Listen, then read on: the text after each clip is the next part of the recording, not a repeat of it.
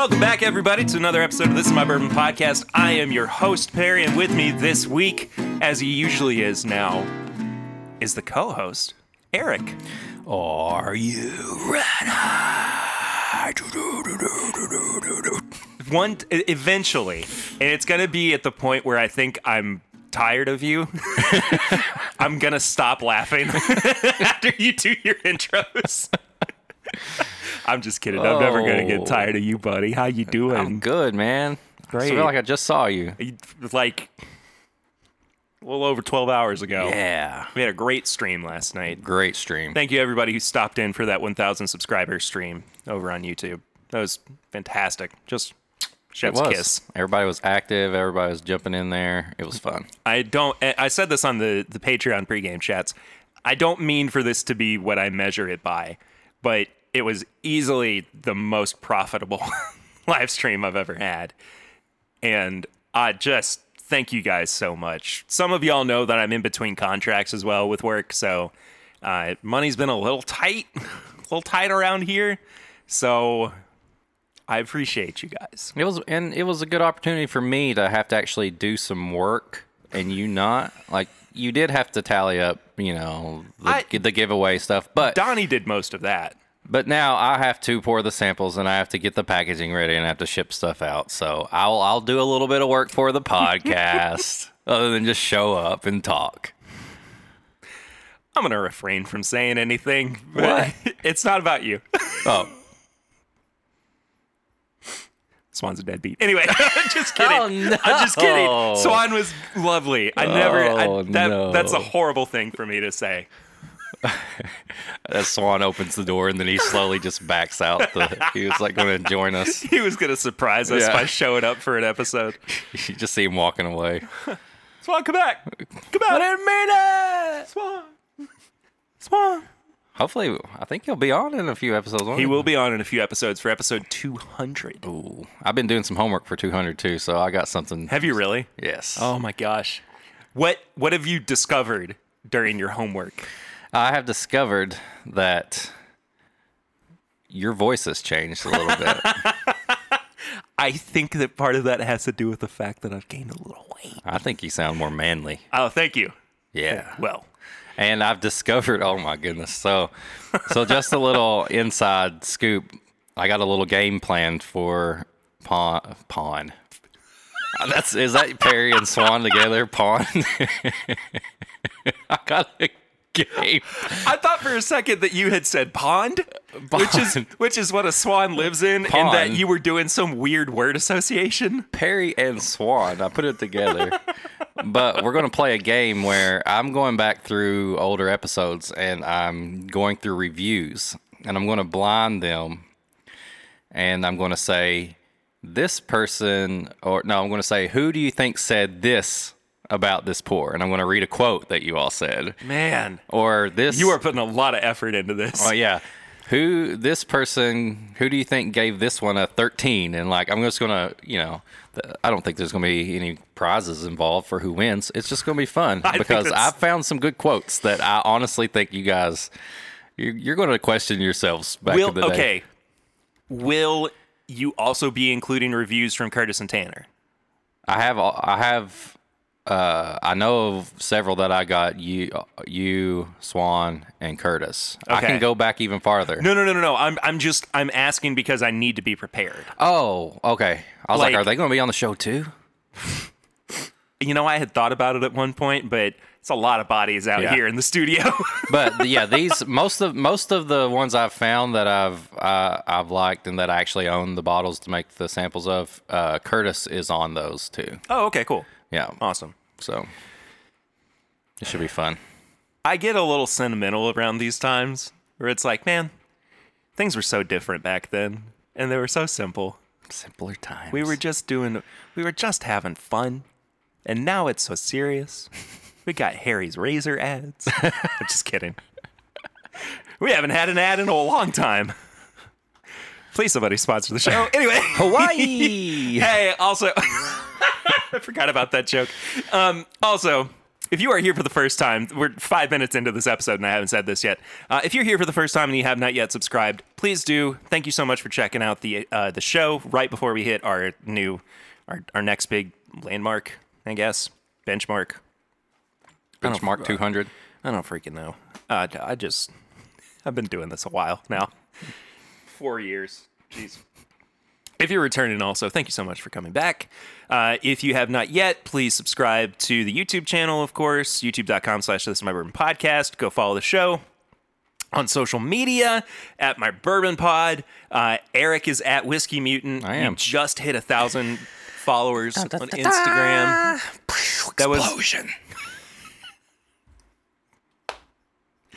you make me laugh a lot. I don't know if you've noticed that or not, but um and uh, uh also yeah, Patreon, patreon.com slash my bourbon podcast for as little as a dollar a month. You can support the show. Five bucks a month gets you a bunch of bonus content, including but not limited to the pregame chats and the newly revived last call. Which we did a last call for last week's episode. We did. And it was special. It's very special. It was something else. It, it's it's one of the most unique dates I've been on since uh, high school. That's all I'm going to say.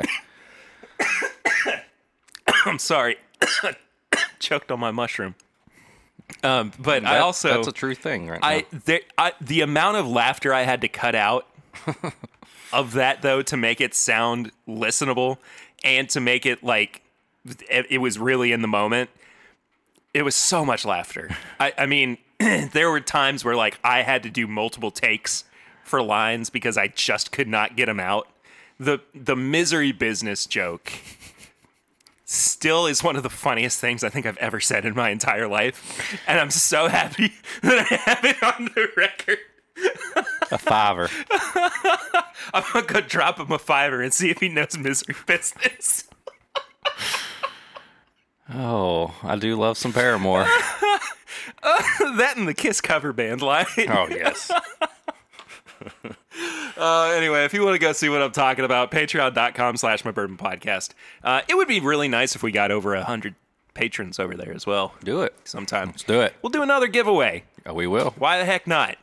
I'm all about it.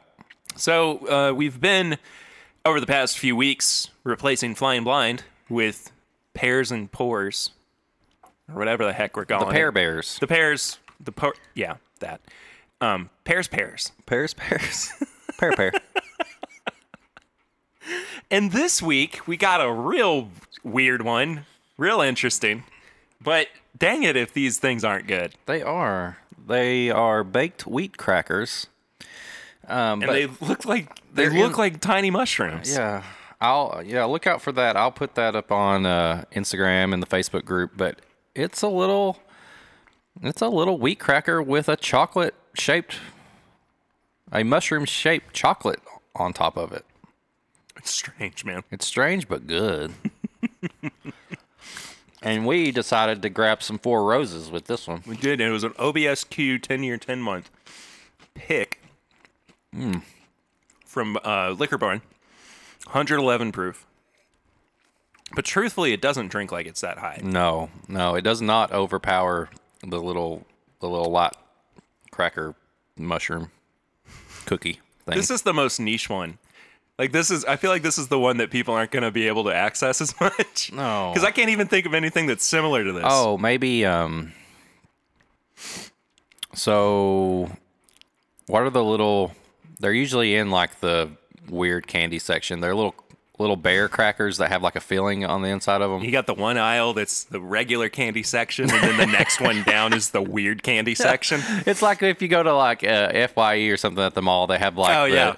the anime snacks and stuff, and it's the little bears, and they have like a, this little filling. And I don't know, but it's a You, that really fell apart quickly. uh, scrap that, garbage that. Nah, I'm, I'm leaving it.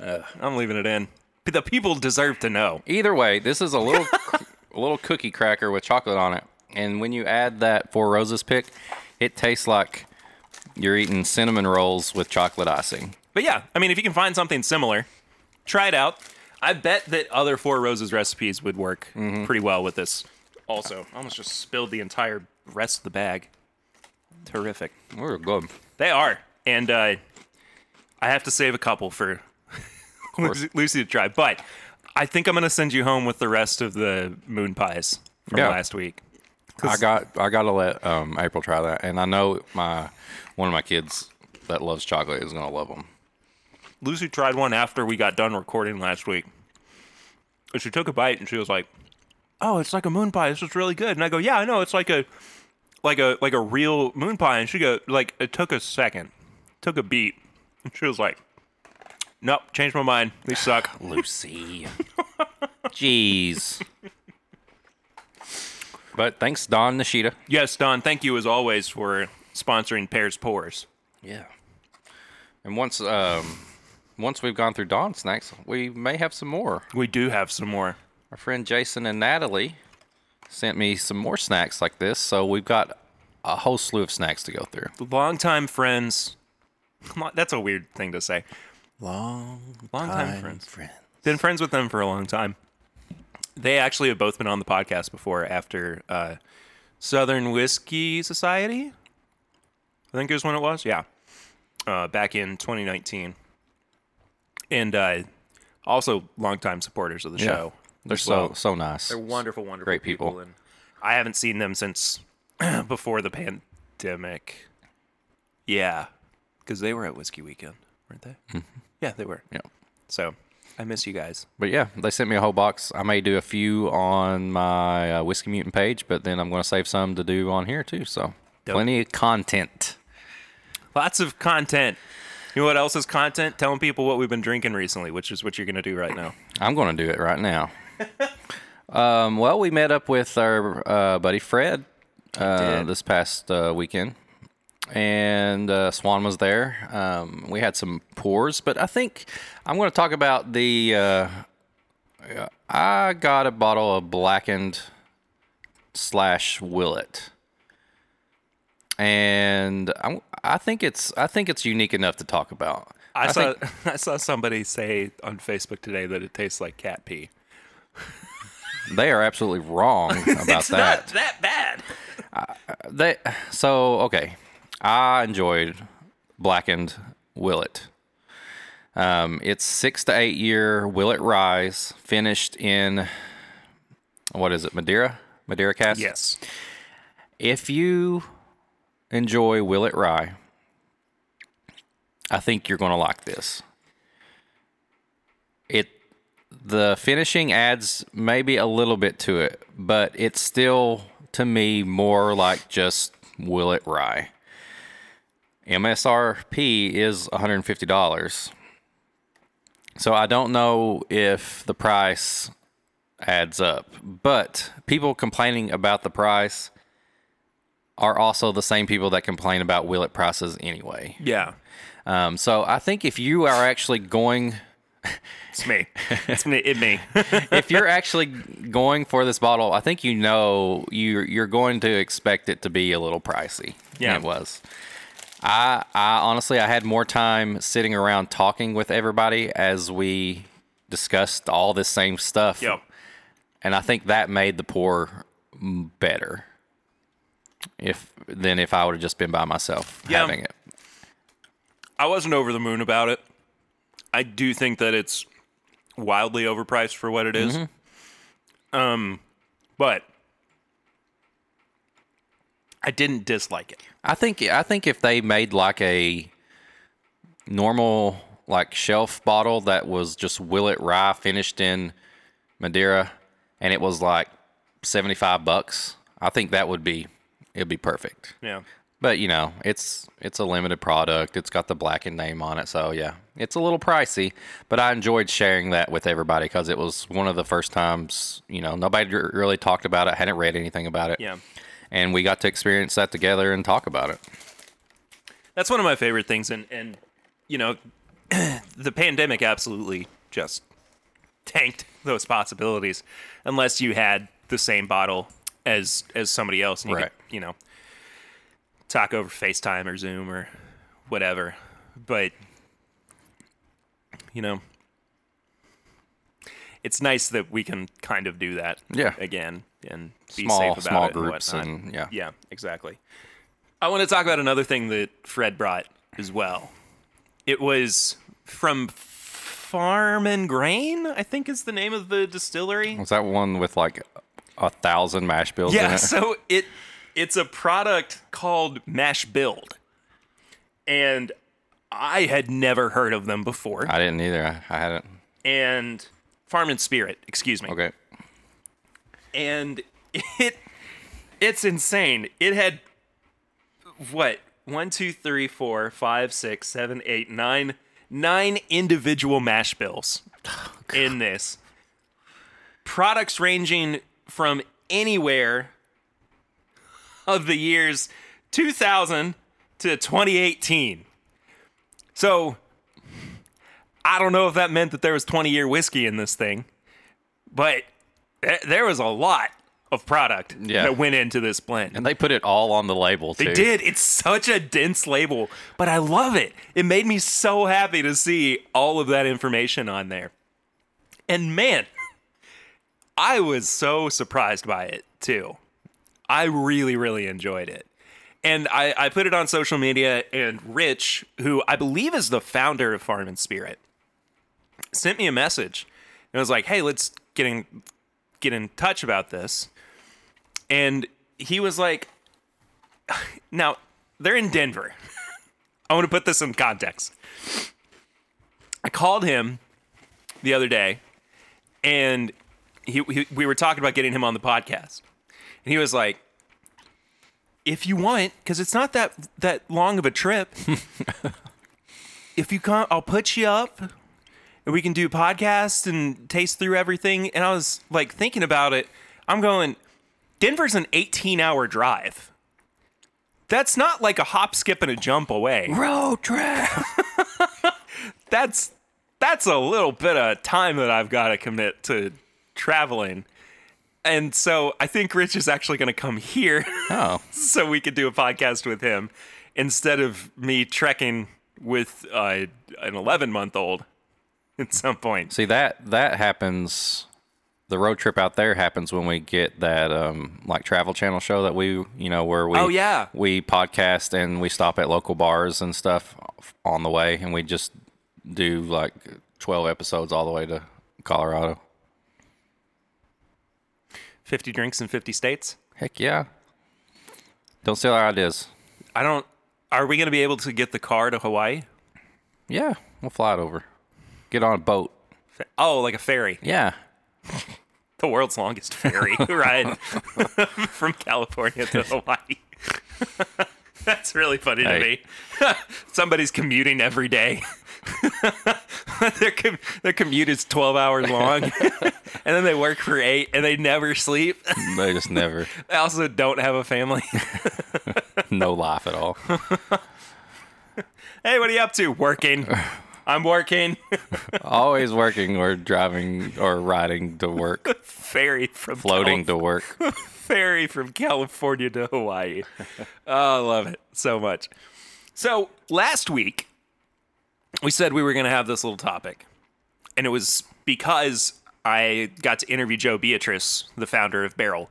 By the way, if you've not listened to that episode, please go do so. Um, I felt like it was a return to form for me in terms of interviews. Uh, if you are an old, longtime fan of the podcast and also a fan of interviews that I have done, uh, you are going to love this, I think.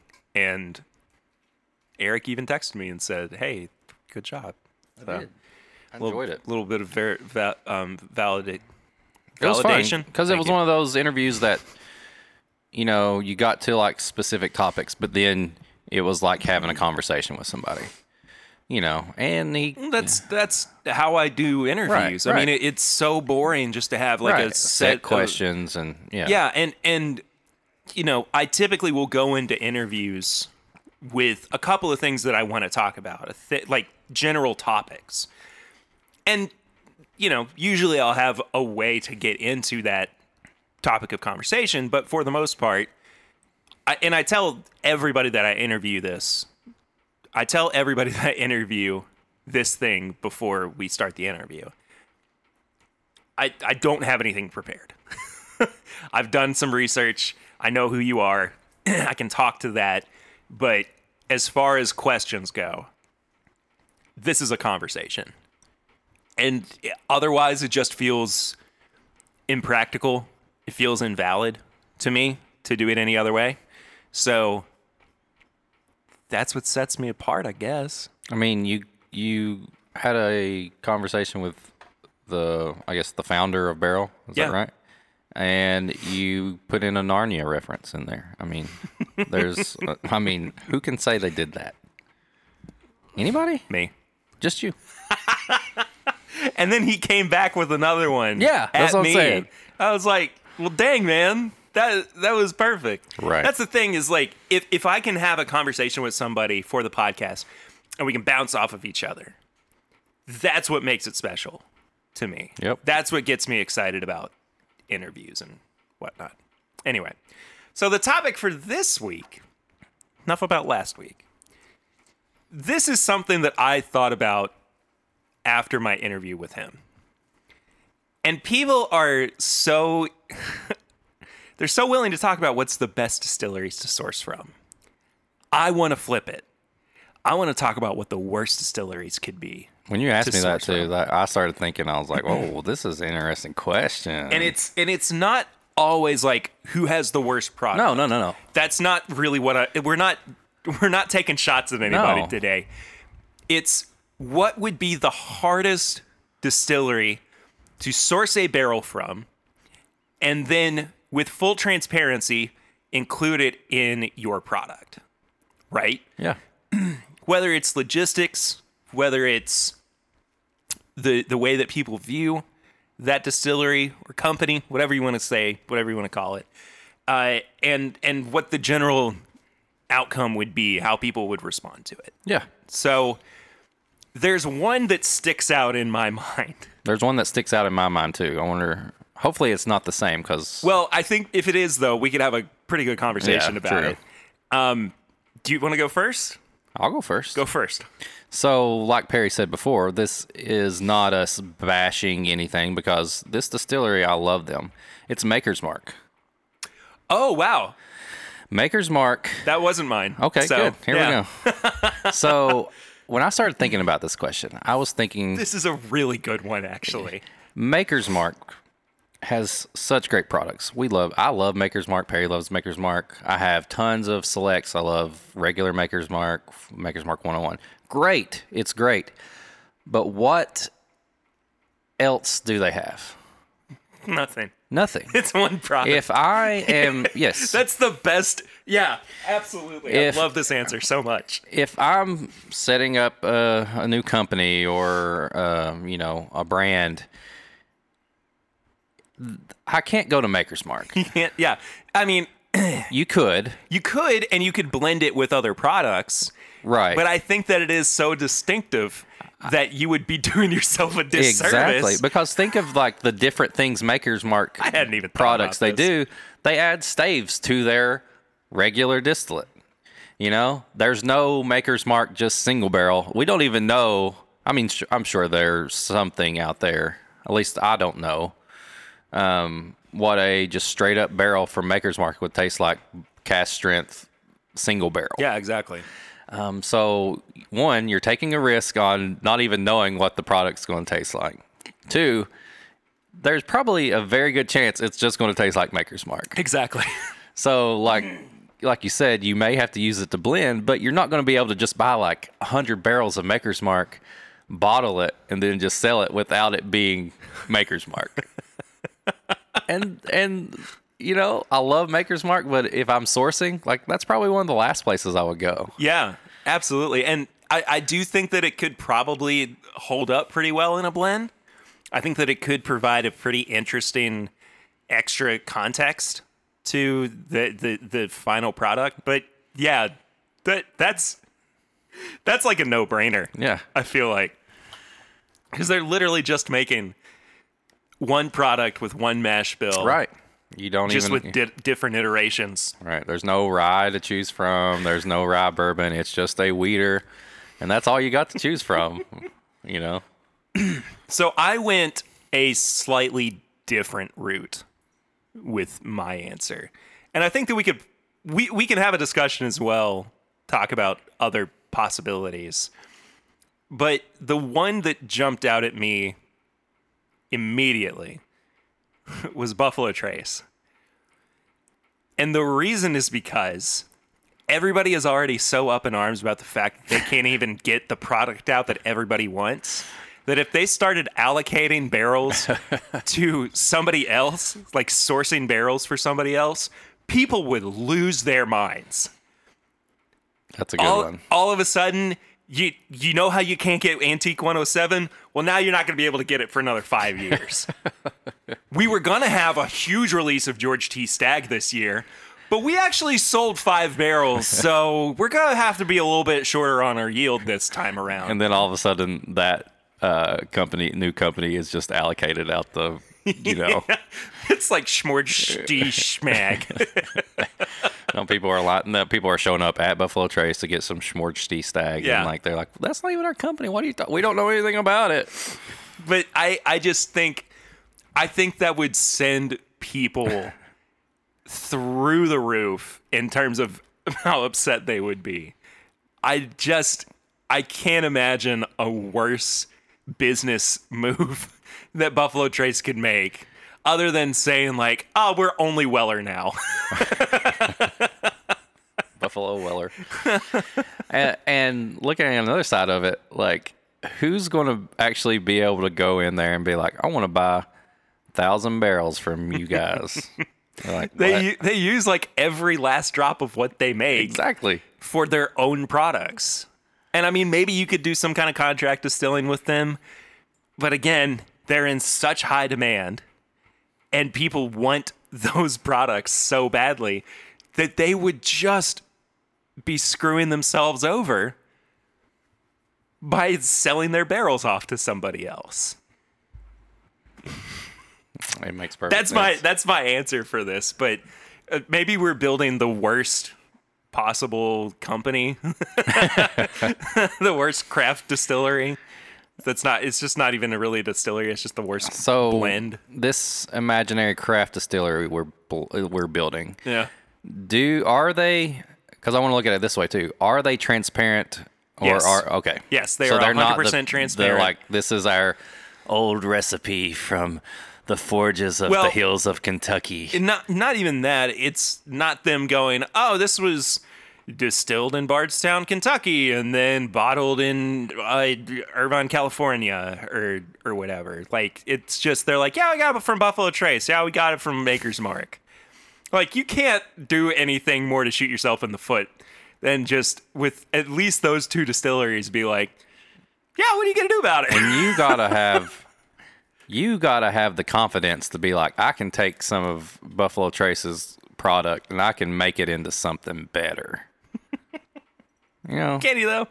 that's what i'm saying like yeah. Oh no, no, no. I you? agree. I agree with you, but it's like you gotta be like come on. yeah That's some i mean maybe dixon I, I don't look. there are people that I think could do wonders, eh, but at the same time, Dixon knows when to, when to call a spade a spade. yeah like he gave me, I I still have some of it. This I won't say where it's from. I'll tell you later.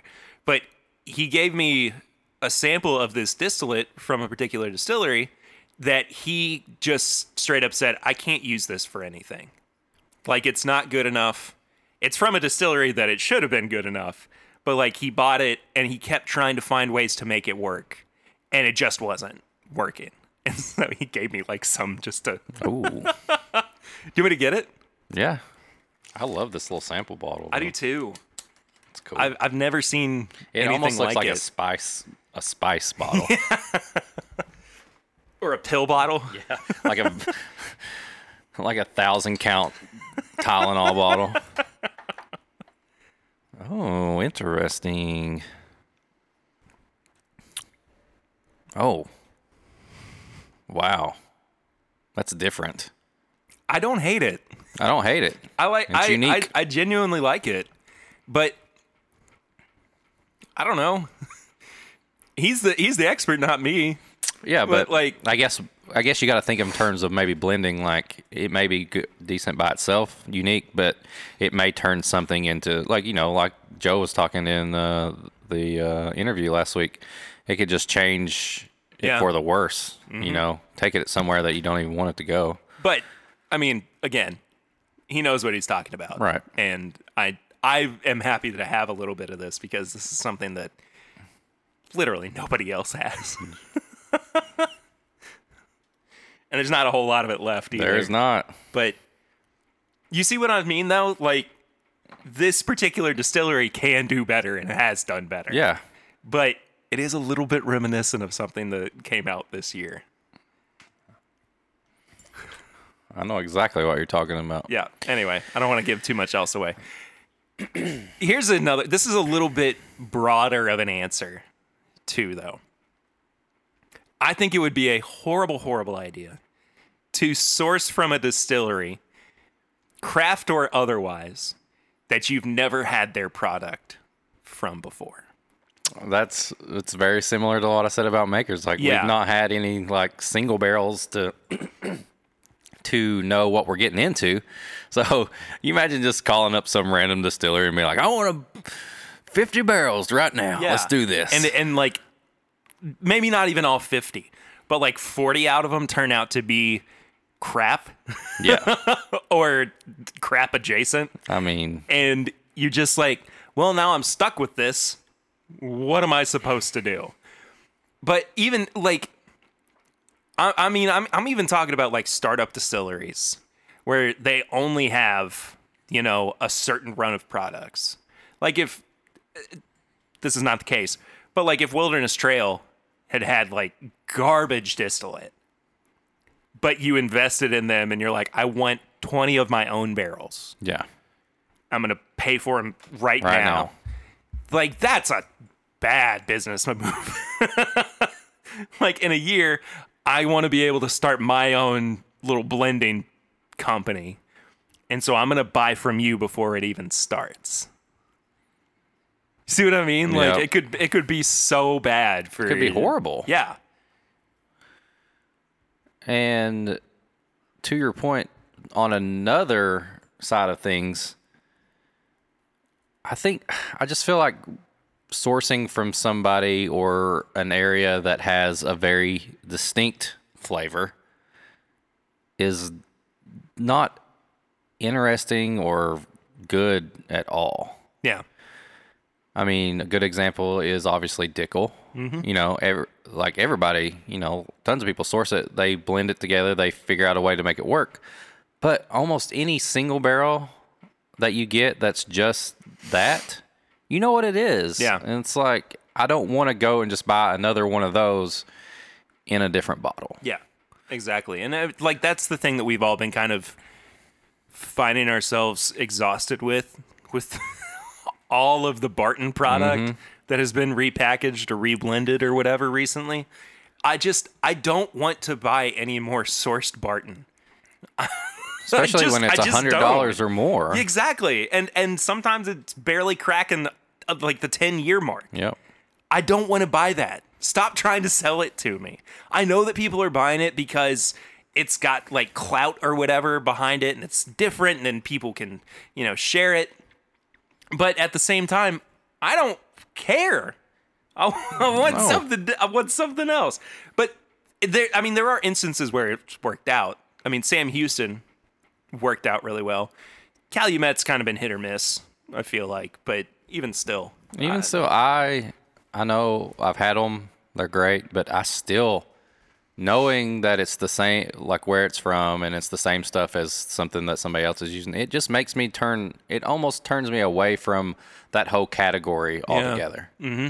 All right. Well, I'm going back over here to where I can get you know something I'm used to that I can afford and buy two or three bottles as opposed to the same thing in a different bottle. Yeah. Absolutely. I I was thinking of this, and I'm not, I'm not a big fan of Texas whiskey. What? How do you feel about sourcing products? Say you're from Kentucky, you're making a Kentucky company, and you sourced a bunch of barrels from Texas. I think that it could work really well if again you had other product that you were blending it with.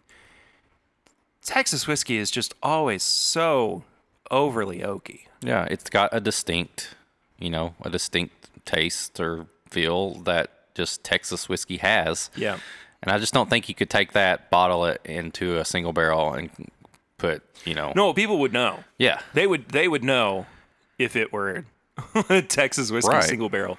But like if you were trying to blend it with I mean even like a 4-year high rye bourbon from Kentucky, I think that the two of those when they actually got blended could make up something really unique and really different. But as it stands on its own, no. Not a And if you and if you're move. if you're a new company, unless you've got that master blender behind you that has the knowledge Yeah. to make that work, I have, it's going to be really difficult for somebody brand new to the game coming in and making some product. You know, I don't know. I don't know what the process is. I don't know how many how much gets wasted when you're blending and stuff like that. So, you know, as far as like money and like product goes, like you don't want to take a chance on wasting anything. So maybe a new company with a experienced person behind it could blend something good into it. yeah. But it's it I just this is like when I'm thinking about this and I'm thinking of money and like putting budgets into it like it's like anxiety like I'm I'm like I've, there's I've, these I've noticed you getting a little bit less expressive like as we've been yeah, talking about I'm this. like oh this is this is money we're talking about here like shoo I'll, I'll I'll say this one too. And I don't think that this is the worst place that you could source from, but I think that everybody has done it to death. That you're almost doing yourself a disservice at this point. MGP. yeah Everybody and their brother has had an MGP sourced whiskey at this point. And not, it's not it's not been bad. It's genuinely not been bad. But d- do something different. I think the best MGPs I've had lately are the ones where the people have they picked the barrels and they've brought them back to their place and they maybe aged them or finished them differently, not just give me a five year old barrel, put it in Yeah. a bottle and go. Um, and I think I think in order to make it work, you got to have people who I don't know how it works with MGP. If you can go there, sample like a batch of barrels and be like, "Ooh, I like these," and then you buy that group, or if you just say, "I want this," and they just send them to you. I don't know how that works, but I feel like if you've got like a good, so Nashville Barrel Company is a mm-hmm. is a, an example that uses MGP, and those guys have a great background of like awesome barrel picking, and in my head they went to MGP and they sampled barrels and they were like, "Oh, these are going to turn into something great. We're going to bring them back to Nashville. We're going to age them, put them in Yeah. a thing, and these are going to turn into something good." I don't know if it worked out that way as far as picking them. They did bring them back to Nashville, and they have their place now.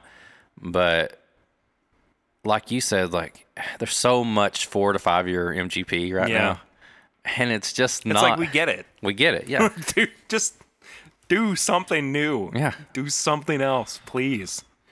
Uh, anyway. Any other ones you think of?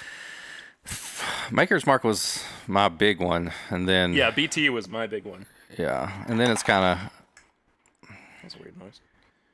I think just just any place that doesn't have a variety and age to it is just not a good choice. Yeah.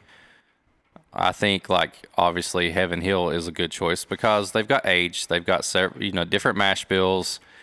You could pick up some really unique things. You know, I don't think going to like a newer distillery that's unless you plan on letting it age maybe for 10 more years if you've got that time, Yeah. then yeah, that might be good. But as far as a new distill, a new company putting out some product, I think you got to pick somewhere that's got a lot of stock. They've got some age. They got some choices to choose from. You can blend some stuff together Yeah. and uh, put something out there. I don't have anything else to say. you kind of summed it up for me. Hey, I'm trying to. Co- I'm trying to help out. You're here. contributing. Yes. You're doing the work. You're putting in the I'm hours. not just about pairing, man. Okay. I'm not just here to pair. I'm more than just a pairing face. I'm more than just I'm pairing mutant to you. Cut me and I bleed. I bleed the same whiskey that you do, okay? Okay. Anyway, we also have a review that we want to get to. So this is Barrell Batch 30. 30. Barrell Bourbon Batch 30. Um, initially, when they sent me this, uh, they had an incorrect label on it, and it said it was only distilled in Kentucky. Not true. It's distilled in Tennessee, Indiana, Kentucky, and Wyoming. Oh, that's cool. So 117.32 proof.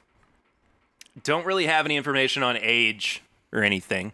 Uh, but as is pretty typical with Barrell products, at least in their their regular line, this is about ninety to hundred dollars.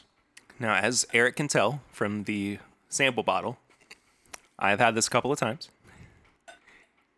and to be quite honest with you, I like it.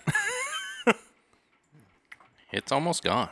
I have not not enjoyed drinking on this one.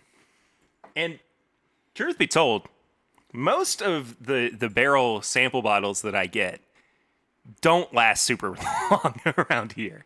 Um, I have just been enamored with what they've been putting out over the past couple of years.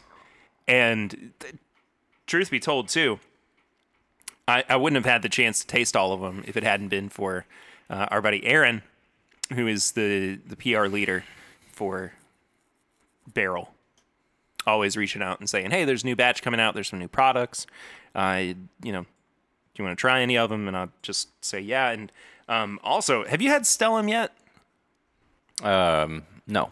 We can try those. I mean, we don't have to review them, but we can also try those. But they he sent full 750s of those. And that's as well. Barrell's other line. Yeah, right? it's their like budget affordable line. Something we didn't talk about earlier too. Uh the Wiseman. Oh yeah.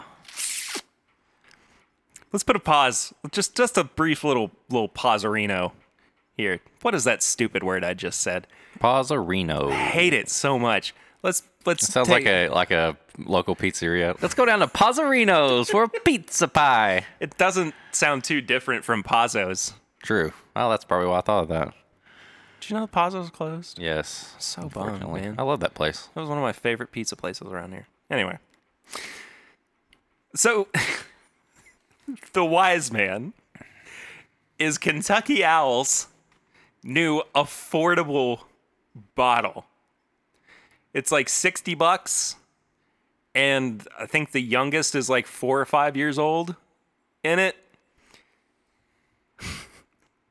I want to try it so badly. I'm so curious. I don't even like the label. I it's messy. it's such a mess. And it it really does feel like a step down in quality from the actual Kentucky Owl products. I mean it does it looks like it's not even from the same company. And yeah, and that's kind of how that's kind of how I always felt about confiscated too. I feel like it it's still kind of on it's Yeah. you know, it's it you can just tell it's and it it was made to be a more budget Yeah. thing, but you can tell it just didn't have that Kentucky owl like, Yeah.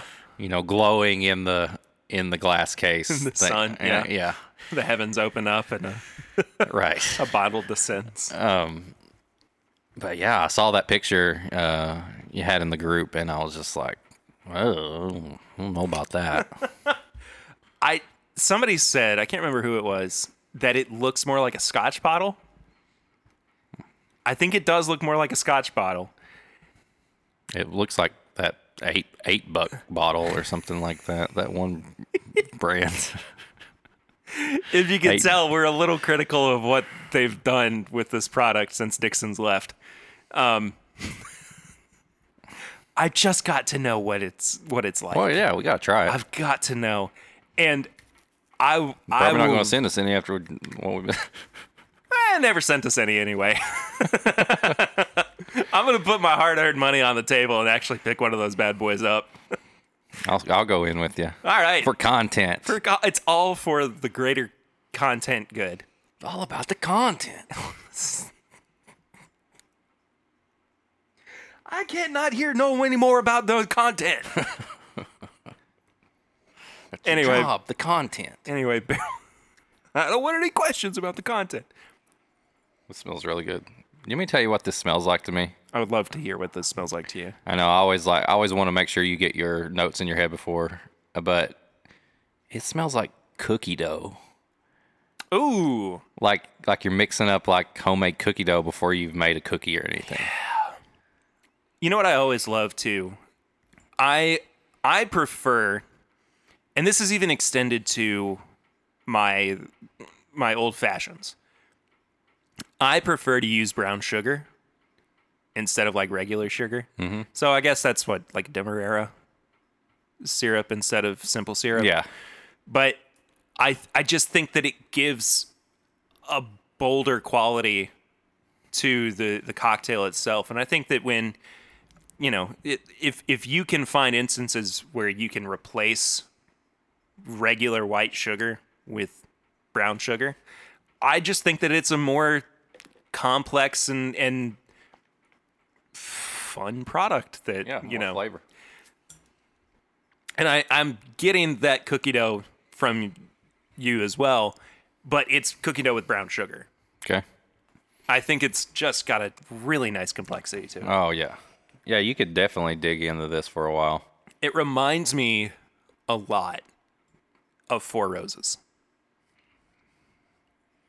Oh, it's almost like a uh I, I want to say like an OBSO or something yeah, like that. absolutely. Mm-hmm. Which is my favorite recipe, too. Oh, it's so nice and round. Oh, the palate. Oh, that's. I know it's a generic thing, but it's bold. Oh, there's a lot going on there. It's spicy too. It's That's- like creeping up into my gums. Mm-hmm. it's got a really, really good mouthfeel to it. It does. It's all over the place.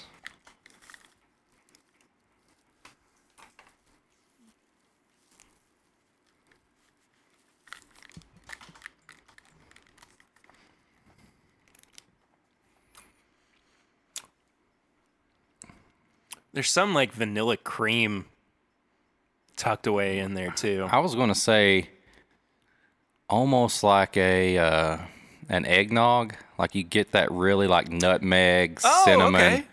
but it's kind of creamy. It's like Yeah. a r- spicy e- eggnog.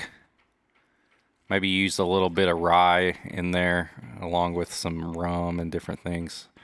Spicy eggnog all the way. After I I took a sip, I I went back to the nose and I can kind of pick out a little bit more of the younger product in there. That's good. It is. And I, I think that this is a really good indication of when younger product helps to balance out the overly oaky, overaged, not even overaged, but more hyper aged products that, that might go into a blend. And I, I know that people are so adamant about well, I gotta see an age statement. I gotta know what's in it. And it's like, you know what? Sometimes maybe you don't want to know what's in it because if you see there an age statement of four years old Yeah. on a bottle that's a hundred bucks, you're gonna be pissed. Right. That's But straight that's up. Yep. but but that is the definition of an age statement is that it's got to have the youngest product in it on the label if you're going to provide an age statement. So I mean, it's possible that there's 16 year whiskey in this. Yeah, and then it's possible that they wanted to use a three-year-old rye or you know a bourbon or whatever to finish off to give it that one little mm-hmm. thing that they wanted. So yeah, like you said, you don't want to see an age-stated three-year hundred dollar thing. Okay, so here we go. So Aaron actually provided the age breakdown for everything that went into this blend. Five wasn't too far off with the four. Okay. Six, nine, 10, 11, and 15 year old barrels, distilled and aged in Tennessee, Kentucky, Indiana, and Wyoming. And uh, as we said, bottled at cask strength 117.32, MSRP of 90. So, yeah, you've got some five year old product in there, but you also got some 15. Yeah. So, To be able to just put that many different aged whiskeys together and make something good, that blows my mind. yeah, it, it's it's a true testament to not just Joe, but but Tripp Stimson as well, mm-hmm. in the fact that they are so knowledgeable and they take the time to be very cognizant of what is going into a blend and and taking the time to step back and say this isn't working. Let's try something else. And it, it's it's a really good blend It I is. really, really like this. Um, I know that ninety dollars is a little bit high, but how much are you going to find on the market with a blend that has fifteen-year-old product in it? Not, not many No. things. And I think that comes with, I just think that comes with the knowledge that we have about products and the ease of looking it up. Like, if you don't, I'm not talking about getting on the internet and taking a picture and then waiting for somebody on a Facebook group to say, is this worth it? I'm talking about, like, if you're on the fence, go to Barrell's website or go to a, a review place or listen to a podcast that breaks it down for you because I can appreciate $90 when I know there's that many different products in it and the people behind it are going to do a good job. They wouldn't have sent us that information if they didn't want other people to know. Exactly. They you want know I- people to know. it's it was given to us for a reason and that reason is to let you the listener know that it's okay to spend 90 bucks on a product that is not all you know double digit aged exactly. it's got some younger stuff in it but it's making it better because of it Yeah, you can find the information and it may help you justify the price. Like to me that that $90 is a lot. I have to think about it. Yeah. But I know what's going into it. I know the work, I know the products. I know what it took to make it that way and I understand it. yeah I feel completely different about a product that may just have a 15 year old age statement on it. And I have to ask 15 different people, where do you think this came from? Well, I think it came from this. I, you know what? I'm going to go get something else. I'm going to go get something that I can actually find the information about. And I think a good example of that, and I'm not trying to call them out because I really do like what's in the bottle, but when you're talking about like three chord with Whiskey Drummer, yeah, they did put out a 15 year old bourbon for what, $220? I- It's not cheap. That's a good chunk of change that has, you know, that has to be dropped in order to pick up a pretty premium product. Uh, but I mean, there there are also alternatives to it. We did that episode with um, Chad from My Daily Bourbon, uh, where we compared the what No. what No. okay. Not sure what that was about. Um, but where we uh, we compared the whiskey drummer to the Hickory Hill 15, and one of them's like the Hickory Hill was like hundred dollars cheaper, and it was like, yeah, there, there's not a big enough difference between Right. the two to where you can say, well, I have to shell out the extra dollars to pick up the whiskey drummer. That's just how it is, man. It is. I, I mean, the, I- the, I agree. the market is so wild and uncontrollable anymore. But I, I do appreciate the fact, though, as we were saying, that this product exists on the market at its price point, and it, you're not gonna be disappointed in it. I don't think. No. I mean, everything that I've had from Barrell has been so good. Oh, their dovetail. Man, I need to dig out all of my my Barrell samples That'd be a fun stream or a fun episode to do where we just drink through. I volunteer tribute. I've got to have at least like a dozen at this point. Not even just like the bourbons, but you know their private releases. Oh, they have and so many crazy things. I've like got the seagrass seagrass. too. Have you had seagrass? I haven't. All right, we'll do that after we do our our review here. But I, I think that we've talked long enough. We need to actually give a score for this. So our sor- our scoring system rather is uh, nose palate, finish, and price. Each category is out of five. Final score is out of twenty.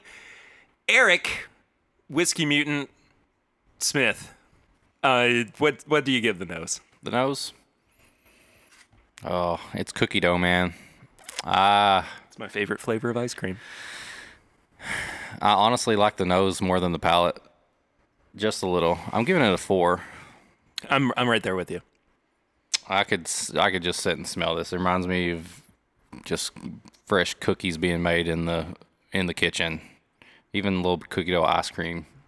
It's just that cookie dough flavor. I cannot get that out of my head when I smell this.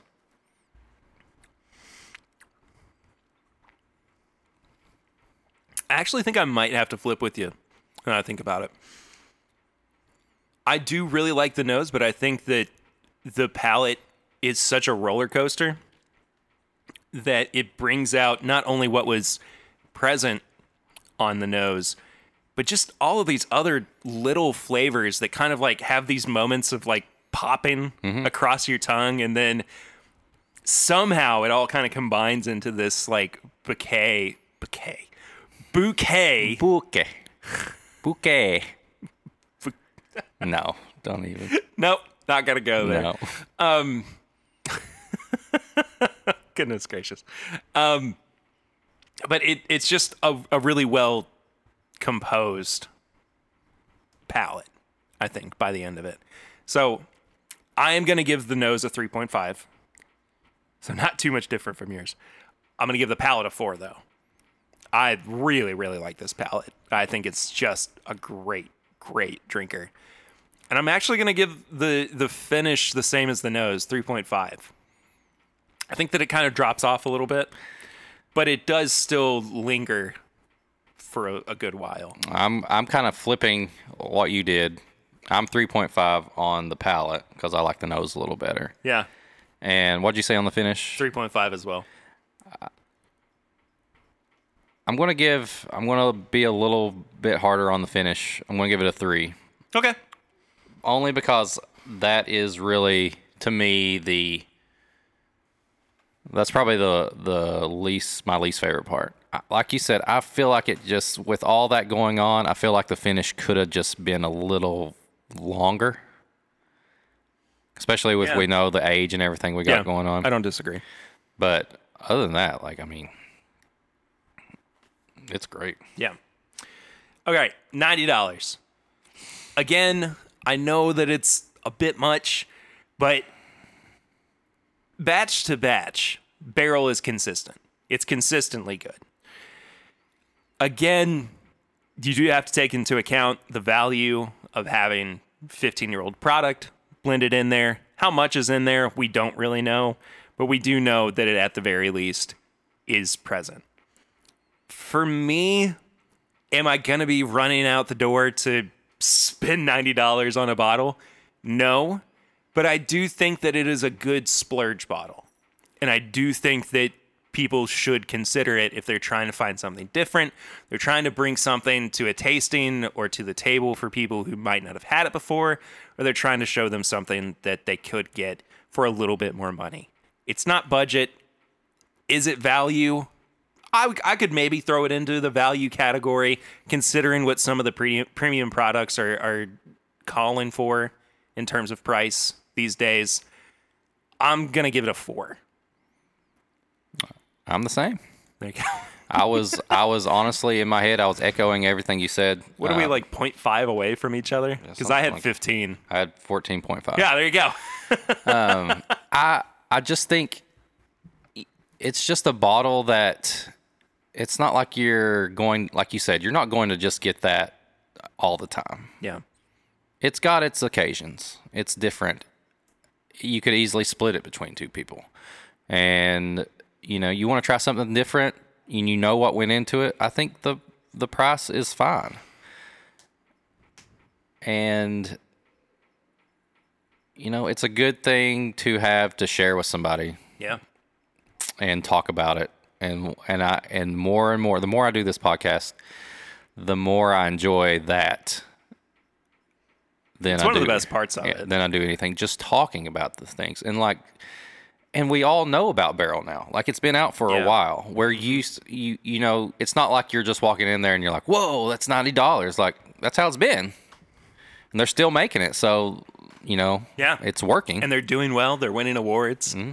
People are raving about, you know, different batches. And Get it in Narnia. Um, but as Aslan actually is, uh, that's that's his uh, decanter bourbon, his barrel. nice. oh, but I think I think when you break it all down, 90 dollars is not bad. no, I don't think so either. It's not perfect, but you know that's why I give it a four. I think it's I think it's okay. Have we had just straight fives across the board yet? I don't think we've had anything like that so far.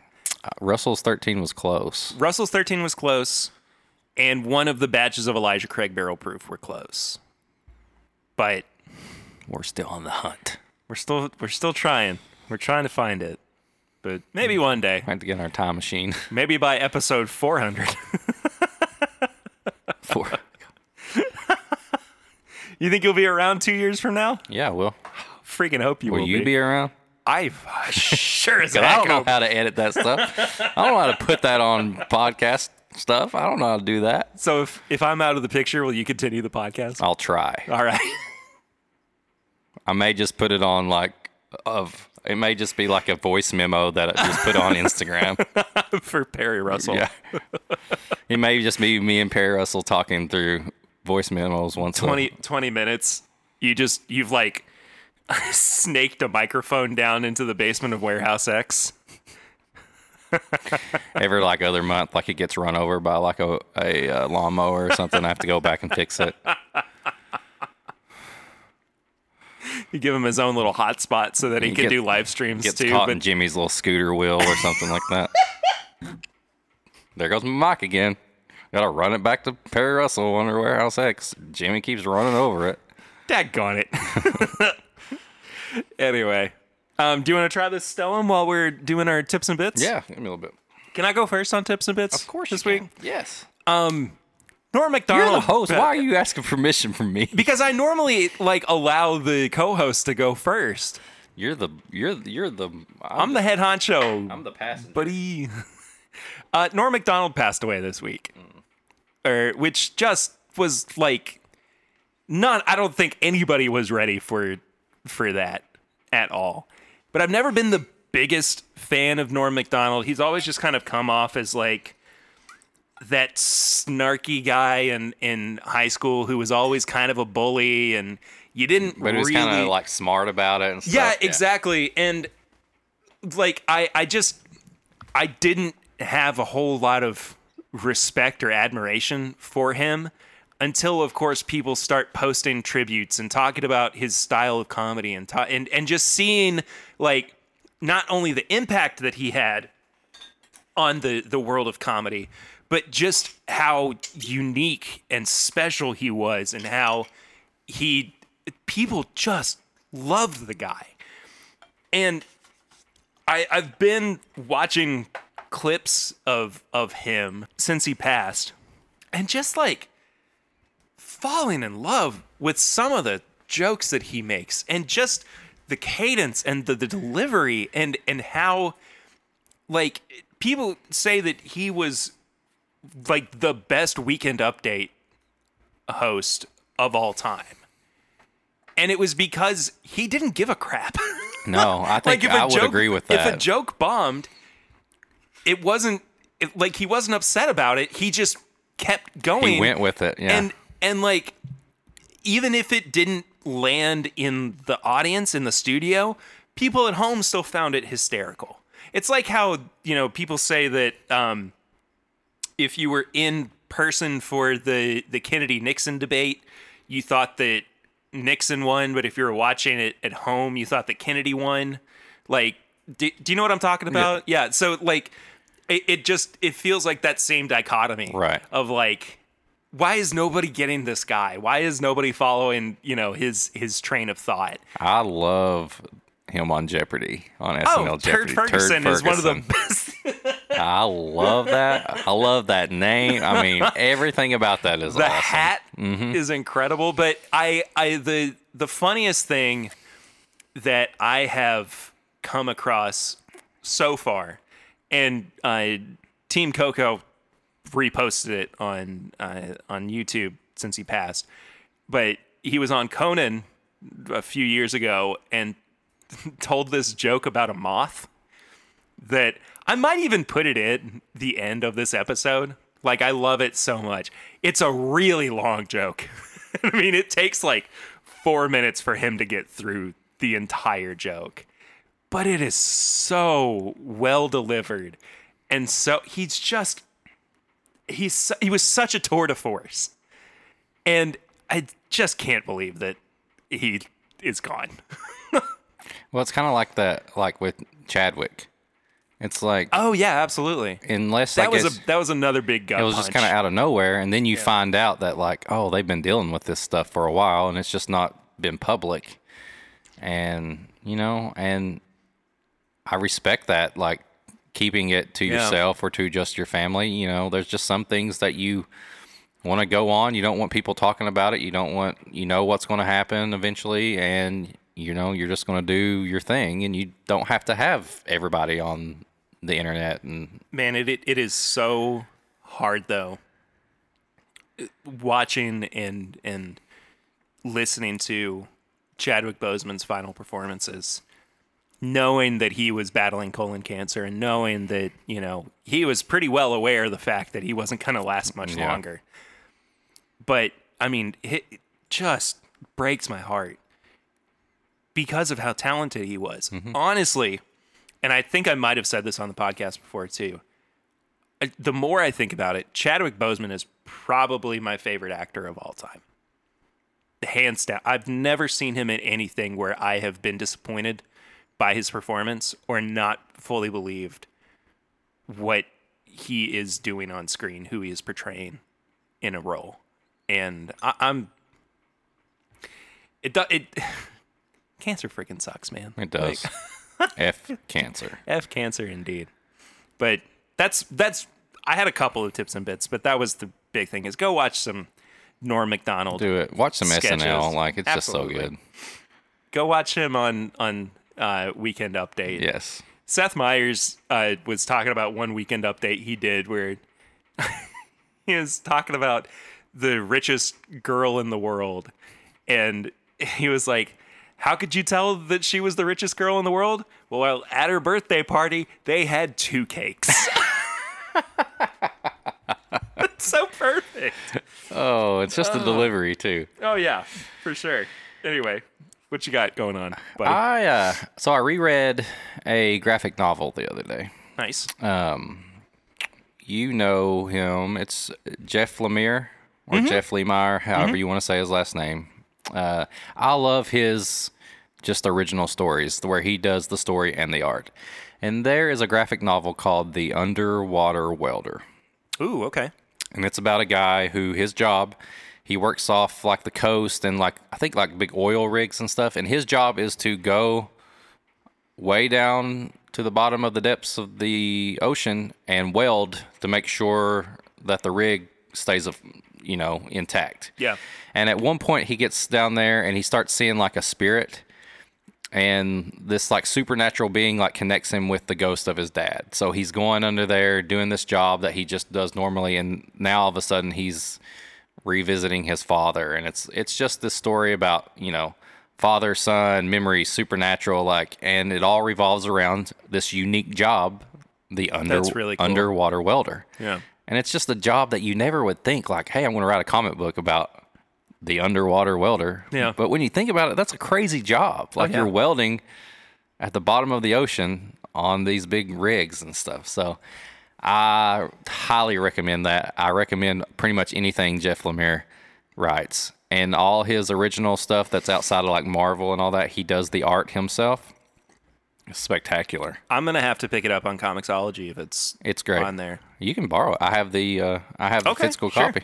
Yeah, Sure. I'll bring it over. Did you ever get through uh, Spider-Man. Life Story? It's one of the best Spider-Man stories I've read in a I long time. know.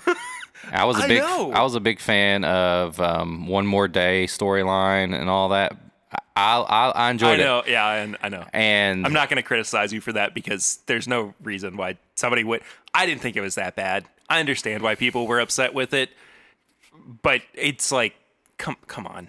Like, But coming back always- around- there are always status quo changes in in comic books. but I think we both agree that this is one of the best Spider-Man I, stories. I genuinely,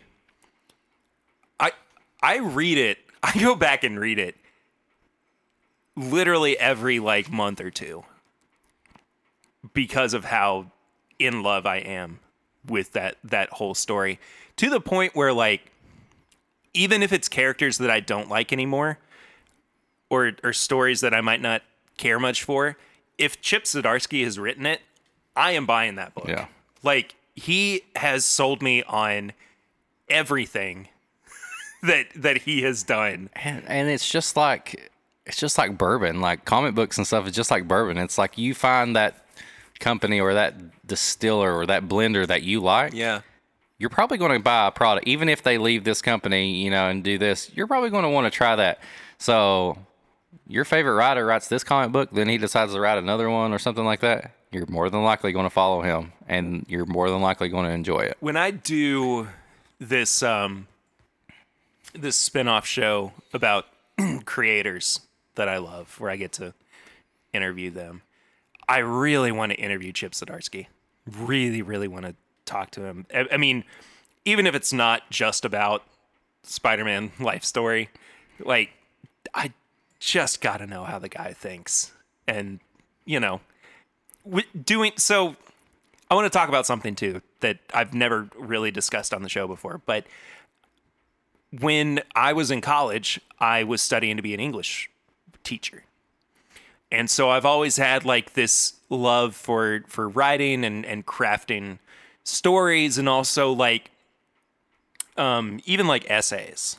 Like my my favorite class that I ever took in high school was uh AP AP Lang, AP language and it helped me to develop critical thinking and also to learn how to build arguments and and read text to where I could you know infer meaning and and metaphors and you know find different little things. But at the same time it had all this kind of impact on me where it was like I want to be able to create things and I want to craft stories. And a big thing that has come of that is when we do last call right? And last call has always been so rewarding for me and so much fun because not only am i getting to to do these goofy stories and and you know improv a scene but i also get to just build this world. And i i get to be creative. And if if nothing else, and there's plenty of other things, but if I look back on the podcast and you know I I say, well, there was this period where I got to be really fun and really goofy and just everything that I could possibly throw at the wall stuck. I will be very happy with that. But I also want to, you know, take the time to talk to people who have influenced me creatively and and you know th- that's one of those things that you know I I listen to podcasts that I don't talk about on the show right? Hmm? I read things that I don't talk about on the show. But everything that I am influenced by in one way or another makes it to the final product of this show in one way or another. Did I say that? Did I say in one way or another twice? You may have. I think I did, I fine. completely agree because I listen to you and I hear the way you talk. I hear the words you use. Sometimes I'm like, I don't even know what that word means, but it sounds awesome. And like that does come out. Like I can tell, like, you know, you got that background going in school and then you know, based on what you listen to and the writers you like. Like it, it's you, and I'm sure that the stuff like you're probably like, oh, this guy watches a lot of Tim and Eric because I mean, I'm just saying the most weird, Well- random stuff.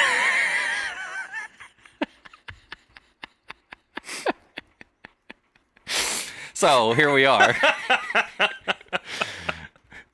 but that's I don't even really have anything to say off of the back of that. But I mean, we I don't I don't think that it matters one way or another hmm. what what background we come from. But I mean, the fact that we are who we are and I think that you know we have spent so much time stroking our own egos since you've been on the show. but I genuinely think that I could not have asked for a better co-host for the show since you came along. Um, and that's not to say that I had bad ones before, but like this is where we need to be right now. And this is what we needed for the future. So Cheers. I can't. Cling. Oh, I've got one more. One more what? Tips and bits. You do? I do. One oh, more. Okay. I'm gonna get real right now. Uh oh. There, there's something happening on around my social media right Oh. now. I just want everybody to be aware of. I mean, I feel like people are getting to know me a little bit more. They may go to my Instagram page. If you see someone with the name Better Than Eric commenting, liking, please just ignore this person. He may or not, he may or may not be associated with Extra Crispy Chad. I don't know the relationship they have. Me and Extra Crispy, we've had some ups and downs lately. I'm not going to go into details on that. You can ask me about it later. But now there is this better than Eric person on Instagram. And you if you saw the live right now, you saw him. He actually came into the live and interrupted our party. I don't know how he got the StreamYard link. I honestly think he just lied his way around to get it from someone. It's totally possible. He probably acted like he was just going to be a special guest and he wanted to, you know, congratulate you on a thousand. Maybe he asked Swan. Swan's a nice guy, gave him the link, and then he just did his own thing and ruined our moment. But It was five minutes. I'm never gonna get back. no. But if you see this guy better than Eric, possibly my daily bourbon on Instagram, he's got like 4,000 followers, got a nice beard. He does great reviews. I don't know if they're the same person. He's also called Extra Crispy Chad. He's not the real Chad. He was on his uh, It's Bourbon Night and he took a bottle that he was going to give to me. He didn't give it to me. He opened it with the real Chad, who he tries to be, but he's not. And they shared that bottle of bourbon on It's Bourbon Night. And I don't have any hard feelings about that. This better than Eric person he may try to follow you. He may try to comment. He may say bad stuff about me. Ignore him. That is my tip, my last tip for today. Sounds like it goes all the way to the top. It's past the top. Wow. Do you mean Jesus? Jesus would never be this mean to somebody. That's all I'm saying. He hurt me. You heard it here first, folks. Don't follow Better Than Eric. I don't want to take sides for or against my daily bourbon because he's still my friend. He's my friend too. But I think he's there's something behind the shadows he's doing right All now. right. Well, we'll leave that for the time being. I'm not sure what's going to happen there. Anyway, thank you all so much for listening this week. Really appreciate you guys. Uh, where can people find you on social media, Eric? Find me on Instagram at Whiskey Mutant. Um, pairing bourbon whiskey with whatever you want me to do. Cakes, anime, movies. I got some reels on there. I got a new reel. I made a music video. Man, that reel is so good, dude. Check it out. So Oh, that was fantastic. Uh, if you want to follow me personally, I'm at PerryRitter1492 on all social media channels. If you want to follow the show itself, it's at my Bourbon Pod on Instagram, Facebook, and Twitter. Actually, also on TikTok. I've got one really good TikTok, and then everything else is just kind of like. Don't swim. I love that. I was so proud of that. It's done well. I mean, it, I it's think it's it's awesome. it's gotten a lot of good views and whatnot. Anyway, uh, what else? You can send questions or comments to this is my bourbon shop at gmail.com. You can also leave us a five star rating and review in your podcast app of choice, or you can leave a review anywhere on any service, po- any app, anything. But if you screenshot it and send it to Eric, and we're talking like Candy Crush, we're talking yeah, like Instagram app, anything. you know, your money saving app, whatever. Just take a screenshot of it, send it to Eric, and he will read it out on the show. Just like this one. This comes from Fred Gilbert. He left a five star review on Google Chrome. He says, That's, that's so funny. The way he does this too, the framing of it is spectacular. so he screenshotted this. He messaged me, and this is a, under the review of Google Chrome. Five stars. It may not be the best way to do it, but it's possible to use Chrome. Listen to one of the greatest podcasts on the planet. This is my bourbon podcast. Otherwise, it's a pretty competent and reliable browser. Fred Gilbert. Five and stars. five stars. And Five see stars. what he did there? It's perfect because he made it. I don't know Are we going to be on an FBI watch list eventually? Because You I feel like we are. I don't know if they actually read these reviews first and then put them on there, but he made it in a way that it just helped everybody. He got it on there. He added a little bit of Chrome, talked about us, and then ended with Chrome, and it made it. So, thanks, Fred. That's just spectacular. Oh my gosh, I love that so much. Uh, no new reviews on the actual podcast app this week, but maybe next week.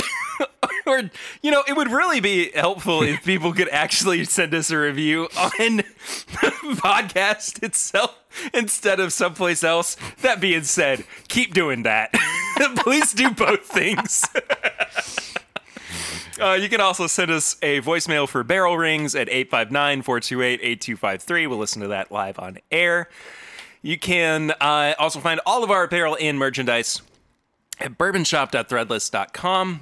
That big pick energy shirt's got to go up soon. I, I can't I can't put it off any longer. It's got to be on the site. We we got to hook up with a uh, energy drink company and let us call something big, big pick energy. I love it so much. Uh, YouTube.com slash This Is My Bourbon Podcast. Go subscribe to that channel, please. It helps us a lot. I'm going to be putting up a new video soon. I hope.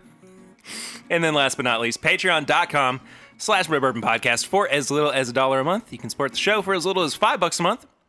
You get a whole bunch of bonus content, including the pregame chats and the last call, which I waxed poetic about a little bit earlier. It's fun. We had a really fun one last week. So, the last call I think is going to be every other week ish. Maybe like twice a month. We'll see. Yeah. But regardless, that does it for this week. Did you say something? We were going to do something next week. Didn't you bring something up? Next week? Yeah. What was next week? I don't know. Um, I don't know. We're we'll going to do a it out. podcast. We're going to do a podcast next week. That's a first for us. Yeah, let's do it. In 197 episodes, we're going to do our first podcast. Get ready. I'm going to renumber it from one. we get to one. You get to 199 and it turns into like DC Comics, and they just re- you re- redo the whole.